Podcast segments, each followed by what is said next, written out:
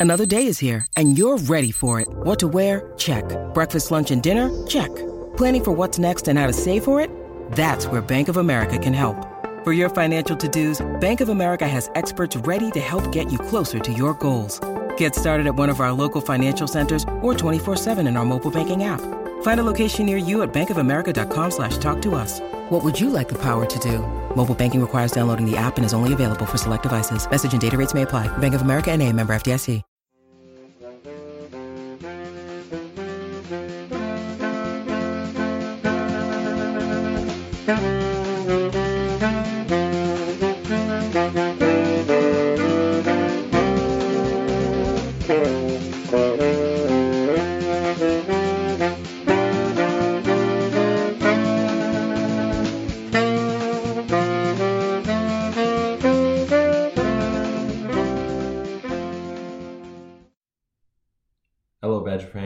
To another edition of Bucky's Fifth Podcast. As always, Tyler Hunt here covering everything Wisconsin athletics. On today's show, got a big contest to preview in the Heartland Battle for the Heartland Trophy in Iowa City this weekend as the Wisconsin Badgers travel to Kinnick to take on the Iowa Hawkeyes. Another fun installment in this rivalry. We'll be back and forth throughout the game, low scoring, ugly slugfest that we're used to most likely. Should be a fun one, but we're going to preview everything from that contest. I'll do my regular preview, the offense, the defense, matchup to watch, players to watch, etc., etc. And then, of course, in the back half of the show, we'll have our interview. We've got Ben Ross of Blackheart Gold Pants. He joins us to talk a little bit more about the Hawkeyes and what's transpired in Iowa City this weekend. I will say, of the correspondence that we've had all season long, this might be my favorite interview with Ben. Um, he's does not hold back at all in terms of what his thoughts are on the Iowa Hawkeyes and what their season has been like, his feelings about Kirk Ferentz, the state of the program, the nepotism within Iowa. Very fun interview, very fun to listen to the Iowa fan perspective on what uh, has taken place at Iowa because I know for a lot of fans it has not been pretty and there's been a lot of frustration surrounding the program and now they're starting to you know win back-to-back games look a little bit better and, and all of a sudden you know people will start to forget about the issues that they've had. So very fun interview. I suggest you do not uh, miss that one in the back of the show. But for right now we'll get into my portion of the show and we'll get into this game itself and how each side of the ball for wisconsin is going to look to attack in this contest. We'll start with the offense. You look at this iowa defense you're going to be going up against one of the top defenses in the country statistically, and they are. They're one of the top defenses in the country, no doubt about it. Third in total defense, eighth in rushing defense, tenth in passing defense. So overall, this is a top ten unit front to back each and every season. I mean, once again, Phil Parker, the defensive coordinator for Iowa, one of the best coordinators in the country, one of the probably the best top two, three defensive coordinators in the country. Amazing that he has not taken or been offered a, another head coaching job because he's uh, or a head coaching job because he's such a phenomenal coordinator, but the guy that knows his system, implements his system, and it seems like no matter the players in there, they seem to have a way to you know make that system work and, and make plays. So getting into this Iowa defense and how Wisconsin's going to kind of go about moving the football against them, it's going to be a challenge. However, I look at this rushing defense, and yes, in terms of the numbers, eighth in rushing yards allowed, that's very good. It's a very solid game. However, for me, in the sports betting side and the analytics side, I dive into more than just total rushing defense. I don't think that tells you the whole picture. So one of the statistical categories that I really look at when you're looking at these type of games is what I call success rate, and what betting um, goes off of a lot, you know, determined by success rate. It essentially means how successful are you in plays on that certain side of the football against that certain type of play. So when we're talking about the success rate for this defense, you're talking about defensive rushing play success rate for Iowa. Not necessarily as high as you might think in terms of that mark. 51st in the country in rushing defensive success rate for the Iowa Hawkeyes. So to me, that looks like, hey, yes, on paper, they're not giving up a ton of yardage in terms of the game itself, but in terms of the plot rushing play success rate, they are not having as much success as you might think. Beyond that, another statistic that I like to look for and how good a rushing defense is is called stuff rate. Essentially, that means how much is the how often is the defensive line for that specific team stuffing up a play and, and shutting things down in the backfield, not allowing positive gains on a run. Iowa, in terms of defensive stuff rate, 66 in the country. So that is not necessarily what you would expect them to be at, considering they have one of the top overall, you know, total defenses in the country. So to me, I think you're seeing a situation where you can't really throw against this team. There's really good secondary at Iowa. They're all around the ball. And you just have to try and, and find ways to run the football. And I think there has been some teams that have had success. When you look back at Iowa's football schedule, not necessarily a murderer's row of rushing offenses. You've had Purdue, who throws the ball all over the field, no success last year, last weekend. Northwestern, a very bad football team.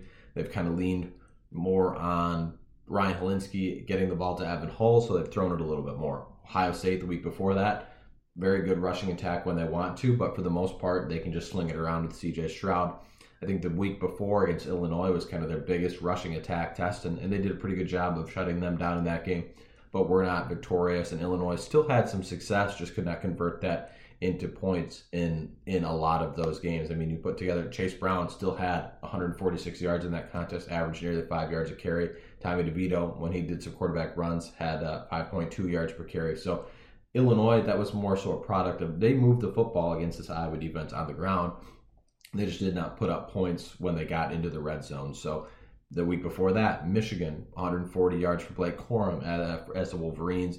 And then you look at the, the week before that, in, in the early, you had Rutgers, Nevada, South Dakota State, Iowa State, four very, not very good football teams to test this Iowa defense. So I think on paper, yes, you're looking at an Iowa defense that is pretty solid, especially in the back end with the secondary. But I do think they can be hit for some, you know, some plays in the running game. And when you look at Wisconsin, they, they played their best game in the trenches last week. They finally got the combo that they wanted to go with. You saw the physicality that they could use against Maryland. And I think you're going to see Wisconsin come out and really try to establish that physicality against this Iowa defense to punch them in the mouth. This is a game that every single year it comes down to who wins in the trenches. Which team is getting better push on the offensive line and the defensive line and shutting things down for the opponents. I think Wisconsin might actually have some moderate success here on the ground with Braylon Allen. I think this is the best rushing attack that this Iowa defense will have now faced if this offensive line is clicking the way they want to. Now, certainly Michigan, Ohio State, they have very good running attacks. Illinois has a very good running attack. So those are very good tests for this Iowa defense. But when Wisconsin can really get things clicking, I think Braylon Allen is one of the best backs in the conference. I think he's one of the best backs in the country. And if this offensive line plays the way they did this past week, I think they're going to be able to move the football a little bit against this Iowa defense. And when you move the football on the ground, that should really open up some things for Graham Mertz in the passing game if they have to send extra guys to defend the run. Now, granted, Graham Mertz is going to have to hit some throws. There's no doubt about that. He's going to have to hit some throws in some tough windows. He's going to have to limit his mistakes. And so far, the last couple weeks, he's been a lot better. Last week was a monsoon. Really can't take much from him in that game. But I think Wisconsin's going to be able to move the ball. I think they're going to look to establish the run. I think this is going to kind of go back to everyone talks about Wisconsin wanting to modernize the offense. We want to see more from the offense. We want to see more dynamics. I think here you might get a little bit more back to basics with Wisconsin. This pass defense is very good. They've got very good players in the secondary.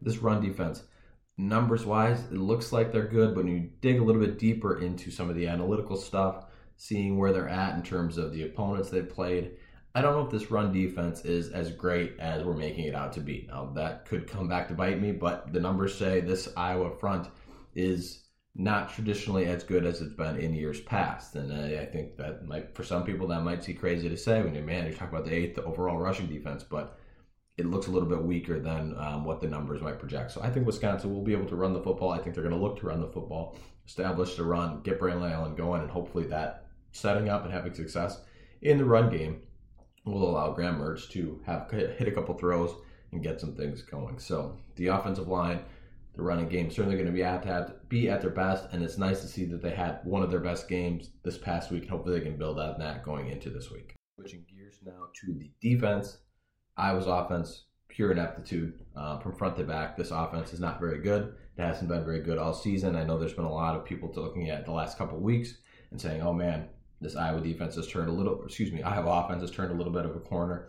Don't buy it. I don't buy it one for, for one quick second. No, they beat Northwestern and then put up 24 points against Purdue. got a three score lead and then absolutely just sat on the ball, did nothing in the second half against the Boilermakers on offense. So I do not buy that this Iowa offense has gotten any better. I don't think they're any good, and I think for Wisconsin, they, they played a really they played a really good game defensively.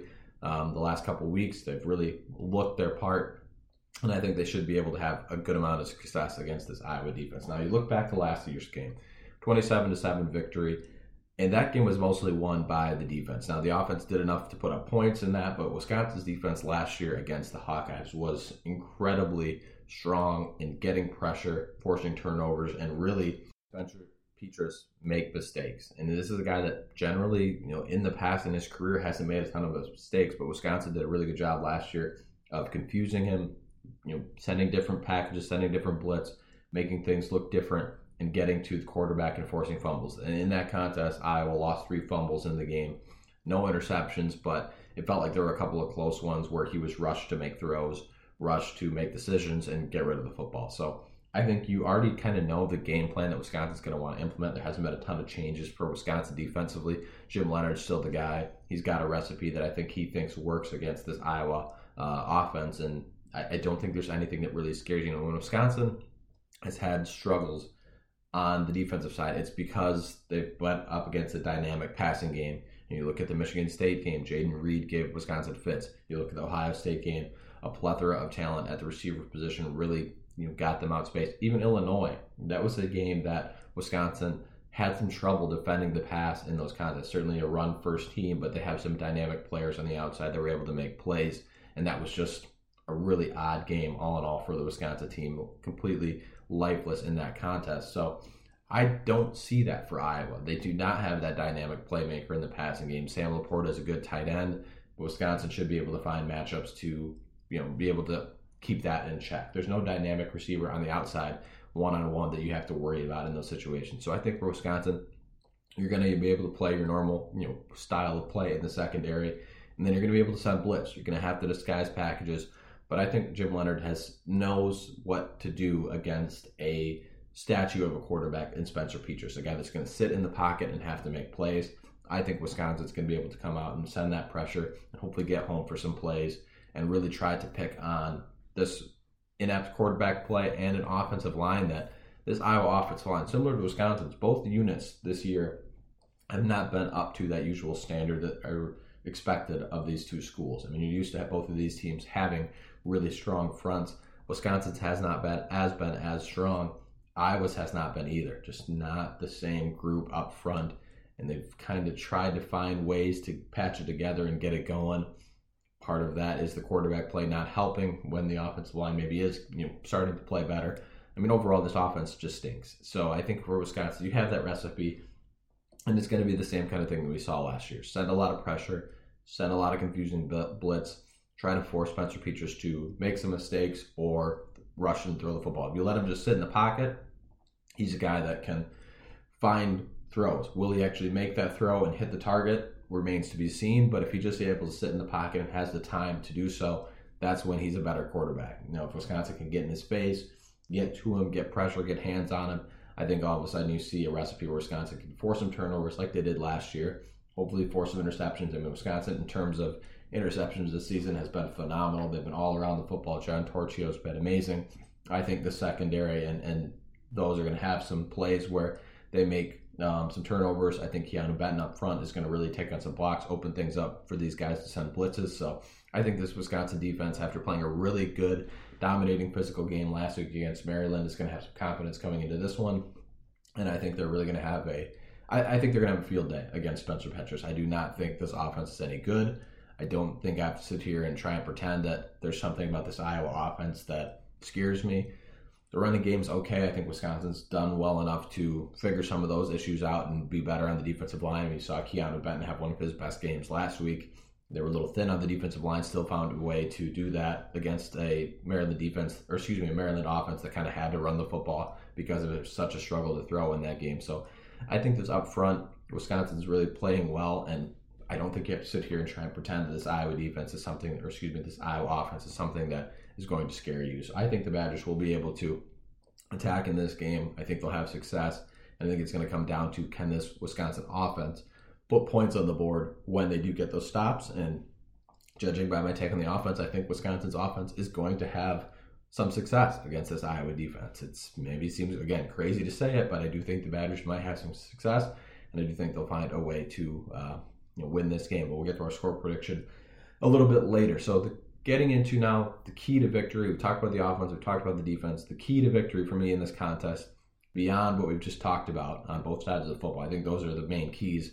But I think beyond that, you have to play a clean football game in this contest. Penalties, turnovers, special teams, etc have to be buttoned up. I think when you look at the, this rivalry over the past decade, Wisconsin's won six of the last eight, I believe, won four of the last five trips to Kinnick, but they've all been very close games. And what's done Wisconsin in and what's done Iowa in in these last few meetings has been special teams plays, special teams mistakes, turnovers, muff punts, touch punts that the opponent picks up you know, last year Iowa lost because they had three fumbles and were never able to get anything going beyond that. A couple years ago, the COVID season, Graham Mertz was, you know, turning the ball over left and right, and this Iowa defense was making him pay for it. The Iowa offense couldn't really get much going, but the defense kept getting stops and getting turnovers. So I think that part is going to be huge in this contest. You've got to play clean when you have a game that's likely going to be tight, low scoring, low possessions. You have to make sure that you're playing clean and not killing any of those possessions can't have the turnovers. You can't have penalties that set you back 15 yards and all of a sudden kill a drive because you don't want to be behind the change against this defense. That's the one thing that you can consistently say. The secondary is really good. You want to have to hit short throws. You don't want to have to, you know, hit throws for first and second and third and 15. That's not going to be a recipe to win this football game. So staying in front of the chains, keeping clean, not having silly turnovers in the special teams department, and not having those type of issues for either side is really going to be a big determiner in this game. The team that likely makes the least amount of mistakes is likely going to win this football game. That's usually the mantra, you know, each and every year in, an Iowa Wisconsin contest. These two teams trying to make the other team make mistakes and try to limit their own mistakes. All right, that now moves us into the players to watch for this contest. Kind of talked about some players already. Offensively, I think it's going to come down to Braylon Allen making the plays against this defense. But beyond that, Guerendo as the second punch for Wisconsin, kind of a more speedy back. He's been a really good second back the last few weeks. Does he maybe break some plays off? Do they maybe you know you know use that power run with Braylon Allen and then a change of pace with Isaac Guerendo for a big run? I could certainly see that happening. So I think the two running backs for Wisconsin are going to be the players to watch in this game. I think they're going to have success. I think they're going to have a, a, solid game overall against this defense. And I think they're going to be able to, to click and move things forward. And if they do, it's likely because of the offensive line. So you have to give some kudos to them as well. If they have a successful game on the ground, it's going to be because this offensive line is starting to click and put together a solid performance for back to back weeks. So I think that running game those guys up front and the guys running behind him are going to be the players to watch for better or for worse. If they don't have a running game in this contest, Wisconsin is, is frankly cooked. If you've got to you rely on the pass because you can't run the ball, you're, you're going to be set up for failure against this Iowa team. So I think making sure that those guys have a big day is going to be important to watch for, and I think they will in this contest. On the defensive side, to me, I think it comes down to Keanu Benton. He had a great game last week, and I think you could see an all time performance from him. If he plays really well, it's going to open up for a lot for this defense. Now, numbers wise, he's not necessarily a guy that's going to you know put together a ton of tackles, a ton of sacks, but you're going to see the benefits that Keanu Benton has when he's taking on those blocks, when he's taking on two to three guys of the offensive line and really gumming things up and allowing those linebackers to get through the gaps. That is his job, and he's done it so well. And I think last week you saw one of his best performances. He was an absolute disruptor in the run game, and then when the, in the pass game, he was just opening things up for Nick Herbig. There's a reason why Nick Herbig leads the Big Ten in sacks. It's because Keanu Benton and the guys in front of him are opening lanes up. Now Nick Herbig is of course a great player in his own right, and sometimes can just beat you off the edge, but I think you're looking at a situation where Keanu Benton, when he's really, really doing his job, and moving the line of scrimmage back. We talked about stuff rate already. Keanu Benton's one of the best in stuffing up those plays and opening things up for other, you know, avenues for the other players. I think that's something that you really got to watch for. So I think Keanu Benton's going to be a player to watch for. And, you know, if he's able to make that pressure, put, get, you know, paws and, and body parts in front of Keanu or in, in front of Spencer Petras, I think you're going to look at a situation where this Wisconsin defense is going to have plenty of success. So I'm going to go with Keanu Benton as a player to watch in that portion. All right, so that gets us right into the score prediction for this contest. I think by listening to this, you kind of have an idea that I sound like I think Wisconsin's going to win, and I do. I do think the Badgers will find a way to win this contest. I think they're going to have success, moderate success. I'm not going to sit here and say Wisconsin's going to put up 40 points against the Iowa defense, but I think they're going to have moderate success moving the football. I think they're going to be able to put some points up. I think this defense is really going to have a strong outing against. Frankly, I, I, I can't again I can't sit here and pretend that this Iowa defense scares me or should scare Badger fans and excuse me, the Iowa offense shouldn't scare any of you in in the game that you're going to be watching. I just have not seen it from them. We're into week 11 now. There's no reason to sit here and try and pretend that Iowa's offense is all of a sudden going to be some grand, great thing that you have to be worried about. You don't. So I, I think this Wisconsin defense is going to have success. I think the Wisconsin offense is going to have moderate success, and I think the Badgers are going to win this game in Kinnick Stadium.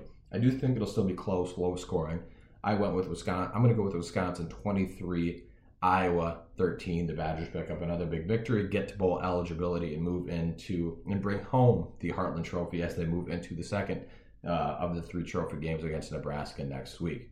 All right, that finishes up the preview. But someone asked why we weren't doing Big Ten predictions in the uh, last couple shows. I have been forgetting, so we'll get to that real quick here before we get into our interview with Ben Ross of Blackheart Gold Pants. Nebraska at Michigan. I do think the Wolverines will win, but a 30 point spread makes me look to Nebraska in that portion of the contest. Purdue at Illinois. I think we have to pick Purdue, right? If we if Wisconsin has any sort of life in the Big Ten West, they really would need Purdue to win this game. I think they can win this game. I know Purdue has looked absolutely lost the last couple weeks, but we'll see if they find a way to win, and we'll try and manifest here in the podcast. I think the Purdue Boilermakers upset Illinois, give Wisconsin or Iowa, the winner of that game, kind of get some life if they win their own contest. Beyond that, Indiana at Ohio State, no chance. Buckeyes roll in that one. Maryland at Penn State, that's an interesting one. Maybe one of the better ones of the uh, weekend in terms of the Big Ten. I think Penn State finds a way to win, but I would not be shocked if Maryland won that either. Bounce back after a difficult week last week. Uh, very intriguing game to watch. I, I think a very even contest in that one. Moving down the line, Northwestern at Minnesota. I think Minnesota takes care of business in that contest, no problem. And then beyond that, Rutgers at Michigan State. Frankly, I don't care about that game in the slightest. I'll take Michigan State as the home favorite in that one. All right, that wraps up our Big Ten picks for the week. We'll get you some ad reads out of the way, and then we'll get into our interview with Ben Ross of Blackheart Gold Pants. When you need mealtime inspiration, it's worth shopping Kroger, where you'll find over 30,000 mouthwatering choices that excite your inner foodie. And no matter what tasty choice you make, you'll enjoy our everyday low prices, plus extra ways to save, like digital coupons worth over $600 each week. You can also save up to $1 off per gallon at the pump with fuel points. More savings and more inspiring flavors make shopping Kroger worth it every time. Kroger, fresh for everyone. Fuel restrictions apply. All right, Badger fans, we are now joined by a very special guest, Ben Ross of Blackheart Gold Pants, on to talk some Iowa Hawkeyes. Ben, thanks very much for joining us. How are you feeling about this game? Because I know Badger fans and Hawkeye fans have kind of had a similar season, and it hasn't been um, all that pretty for a lot of it. Uh, it stinks. I mean, this game to me is a lose lose proposition. You know, if Iowa wins, not only do we not ruin anything for you know a record or greater prospects for uh postseason success or dramatics for the Badgers, and uh, you know, and if we do win, it doesn't really, it's not really a, a pelt that's worth collecting, in my opinion. You know which is why I think Iowa will win because we only beat teams that we can't beat when it doesn't matter. You know, we beat Purdue for just the second time in six years uh, last weekend and wouldn't have mattered. Whereas, you know, if we would have beaten Purdue last year, it would have been 10 wins for Iowa in the regular season, or 11 wins, excuse me, in the regular season. It would have been. Uh, if we would have beaten them two years ago, it would have been nine wins the regular season. Um, you know, this year it's just another, not to sound too dour, um, but you know, both teams are not in a place where I think the fan bases expect them to be or want them to be. Yeah, usually you come into this game thinking, all right, this is a game that's going to, you know, determine the West. And certainly Wisconsin and Iowa still mathematically alive in the West, but I'm not holding my breath. And I'm guessing, judging by that answer, you're likely not either. so certainly disappointing um, for both teams to be kind of where they're at in this spot. But we always like to start, and we started a little bit different, but I always like to start asking with kind of just a state of the program question. And certainly, I'm very interested to hear your take on the current state of Iowa under Kirk Ferentz and company.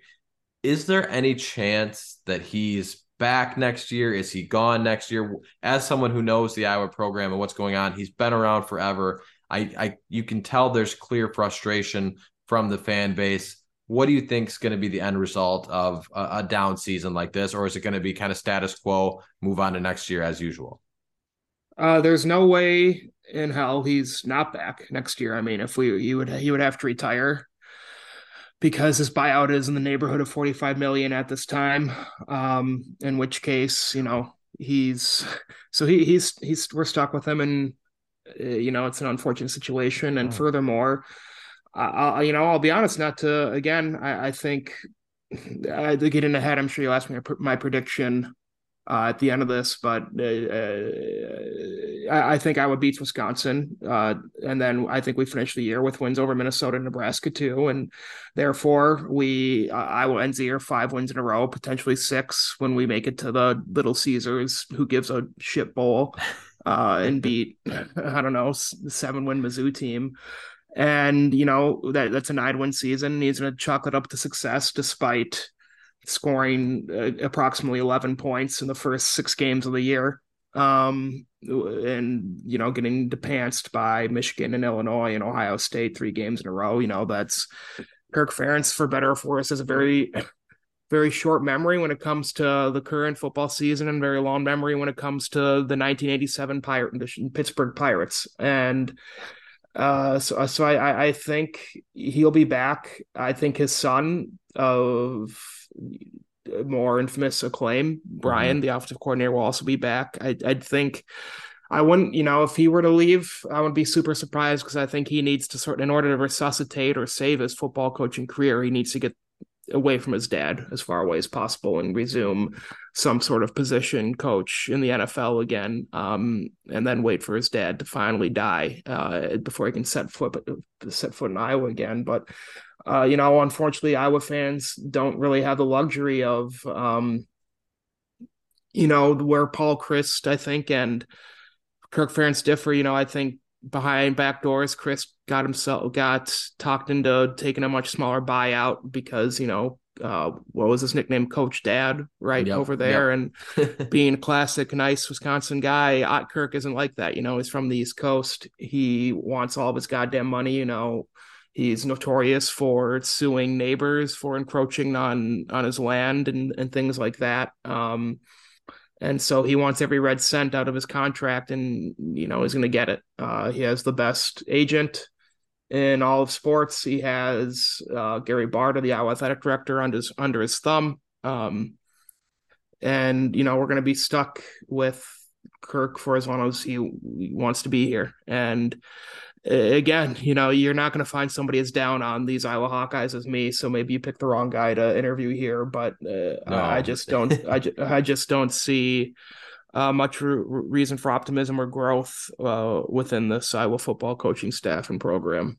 I would argue that we picked the exact right guy to answer that question because I think that's the best question, best answer that we've got to that similar question that we ask everybody um, all season long. Because I, I, I think you can clearly sense the frustration, but you can also sense the situation that, you know, unless, like you said, unless he retires and rides off to greener pasture, it seems like he is going to be back. And um, just a fascinating situation from an outsider's perspective. Doesn't sound super fun from an insider's perspective, but you mentioned the offense, which just kind of works into my next question, especially bad early.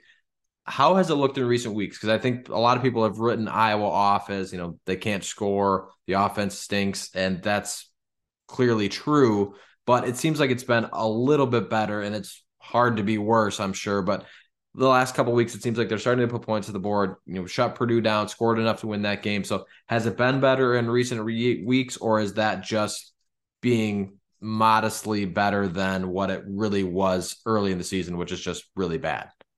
I mean, yeah, the offense last couple weeks has been a product of playing Northwestern, the 82nd best defense in the country, and let's see what Purdue is here. I think they're 62. Purdue's the 61st scoring defense in the country, and so you know you see Iowa score, they go get a three score lead in uh in the first half against uh, Purdue last week, and then they have a 75 yard touchdown run uh, to open the second half. Then they have 30 total yards of offense for the remaining uh, 27 minutes of game time. Um, and, you know, Kirk and Petras, Iowa's quarterback, go or have the audacity to go up to the podium post game and talk about how nobody believed in them. And all due respect, we won 10 games a year, blah, blah, blah, blah, blah. Well, with all due respect, you just beat two teams with a combined losing record, and here you are thumping your chest. Um, the offense has gotten better by virtue of Caleb Johnson.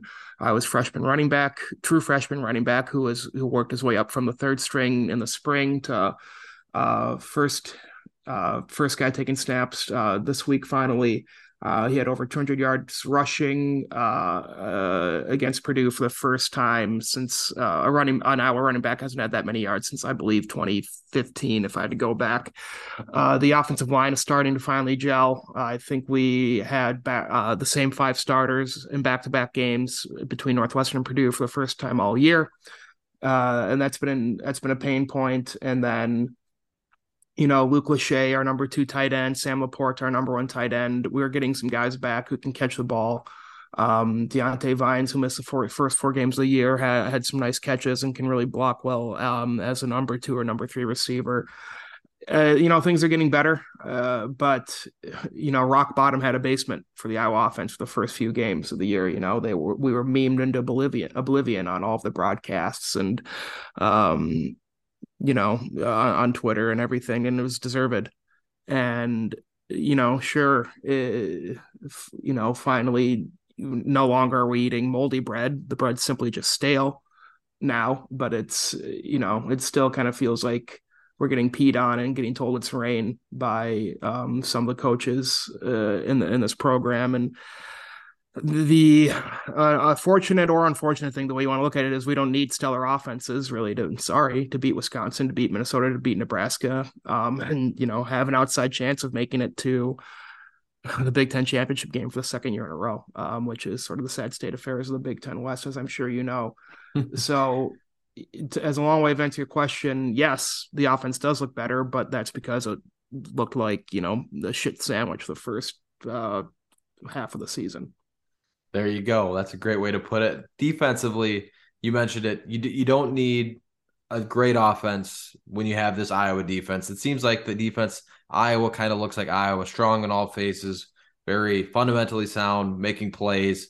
When that offense does get enough of a lead, kind of just sit on it and, and let your defense win you football games. So is it this just the same? What's the strength of this defensive unit? Or is it just like it seems like Iowa each and every year every you know the defensive line's always good the linebackers are always sound the secondary also always seems to be making plays and forcing interceptions so is it just kind of the same recipe or what's given this iowa defense the same amount of success that they've had for years now I mean, really, it's Phil Parker is the most underrated defensive coordinator in the entire mm-hmm. country. As much as I love shitting on Kirk and his fail son, you know, Phil is really the straw that stirs a drink of this Iowa football team. Um, it really it starts and ends with Jack Campbell, the middle uh, linebacker, fifth year senior, I believe. He's going to be playing on Sundays next year. Um, I think he's a six five, six six middle linebacker, and he's uh, as good of a middle linebacker as I've seen um, since following these Iowa Hawkeyes for the past fifteen years or so. Uh, really, truly uh, you know, quite great. And then you have in the defensive backfield, uh, you know, really it's uh, Iowa is DBU. If you want to look at um, how many defensive backs are playing on Sundays now, played for Iowa, I believe it's up, it's them and LSU or one in, are tied actually for defensive backs in the NFL right now. And uh, for number one, that is.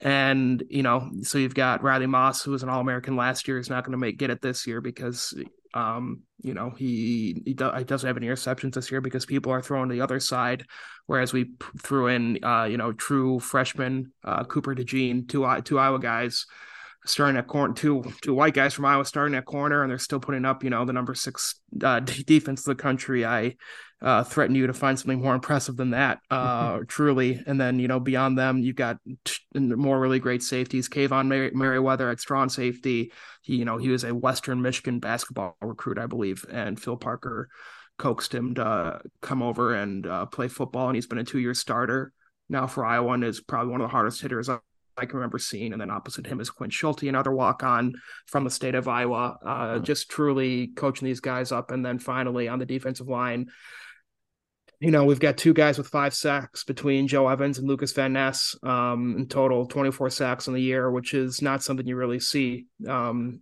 from Iowa teams. They don't like to bring the pressure too much, but you know, we have some of the most talented edge guys between Joe Evans, Lucas Van Ness, Deontae Craig, um, and Aaron Graves, truly.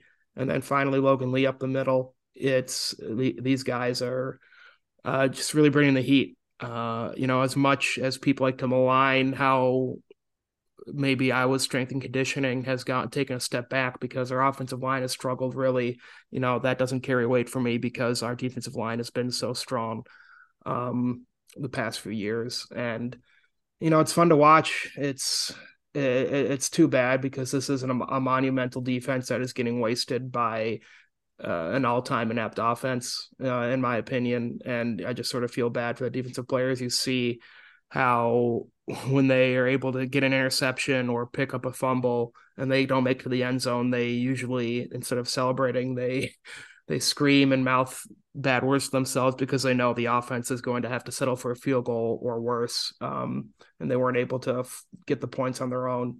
And so, actually, actually, it's most fun thing uh, of the year is seeing what, uh, because I was always going to force two or three turnovers a game. Seeing what these defensive players do with the ball in their hands has been my favorite part of watching Iowa so far this year, which is not the most fun thing. well, I think you Wisconsin fans can share that sentiment. There's been you know multiple years where it feels like both Iowa and Wisconsin have these all time great defenses, and and like you said, a, a wasteful offense. Just kind of it's always the what if if the Badgers mm-hmm. or the Hawkeyes had a moderately you know sound offense, what they could do with those teams. So certainly frustrating. I can hear the frustrated Wisconsin fans kind of shaking their head in agreement, similar to you know having that same situation there in in Madison as you have in Iowa City. So this game overall kind of a defensive slugfest. I would expect it's that's what it's been the last few years. I'd expect that to once again be the case this year. So overall, what do you think Iowa needs to do to win this game? And I know you said earlier in the show that you're you think Iowa's going to win this one. So give us your score prediction to finish things out. Yeah, I think what Iowa needs to do to win is just sort of not really turn the ball over um, and protect Spencer Petras so he can complete eight passes for 112 yards and maybe a touchdown. And yeah and then open up running lanes for Caleb Johnson and the rest of the running backs and just sort of massage uh, uh hopefully what could be a 10 or 14 point offensive outburst uh, by this team. And frankly I think 14 is going to be enough for either team uh, to win it. So whoever God gets there first to either 14 or 17 um, that'll be more than enough because I mean, come on, man. Are you excited to watch Spencer Petras and Graham Mertz go at it on, on Saturday at two thirty? This game should be played at six in the morning because I want to take back my Saturdays and not, God, sit around on the couch all day waiting for the Iowa team to finally kick off. Um, you know, I, I think Graham Mertz is a little bit more prone to making some boneheaded plays, um, or just you know not being able to uh, get the ball where he needs to. And as little confidence as I am in Spencer Petras, he typically doesn't really turn the ball over. Um, not super true for this year, but the past few games it has been. And finally, you know, we are. I'm excited to watch Caleb Johnson, the aforementioned running back, uh, freshman running back, continue his momentum. I, I believe this offensive line is starting to gel, and without knowing too much about, uh, you know, Wisconsin's defensive front seven. Um, based on what I've been seeing and hearing, it's not as strong as it has been in years past, and that's you know giving me hope. And uh, you know what I believe more than anything is we're going to beat Wisconsin in a year where it does, absolutely doesn't matter, um, just because that's the way our football works. So, final score prediction has to be in the neighborhood of 17-10. Uh, Iowa I will win. And I want you to know it's not a homer call. It just really pains me to say how little, how unexcited. Wisconsin's my least favorite team. It's a team I want to watch. It's, it's a team I want I would be more than any other team every year. And I, the fact that I can't get excited about a potential Wisconsin victory, I think should tell you all. Or excuse me, a potential Wisconsin loss. Uh, should tell you all you need to know about my uh, outlook on the current state of the Iowa program. Absolutely. I think that is a very fair answer considering the circumstances. And Ben, I must say this has been a, a lot of fun to hear from you and, kind of get a read on how we feel about this game. I think there's a lot of uh, Wisconsin and Iowa fans that probably share that same sentiment about what's got this game is going to feel like. So I don't think you will. I mean, I hope you enjoyed this game somewhat. I know it's going to be something that we probably won't enjoy, but it's going to happen regardless. So I guess it's time to embrace it. Um, thank you very much for joining us, and we'll see what happens on Saturday. Either way, there's a football game being played. Unfortunately for both of us, I think our, our eyes are going to have to be on it um, simply because of our job, but hopefully we find some more enjoyment beyond that. yeah, more than anything, I just want you all to know better dead than red. there you go. All right, Badger fans. Well, that wraps up another episode of the podcast. Ben, thanks again for joining us, guys. Make sure to go over and check them out. BlackheartGoldPants.com. They do a ton of great job um, covering, and they'll have a great outsider's perspective on this game beyond just the podcast here. So make sure to check them out over at the website. As always, on Wisconsin. Disgusting.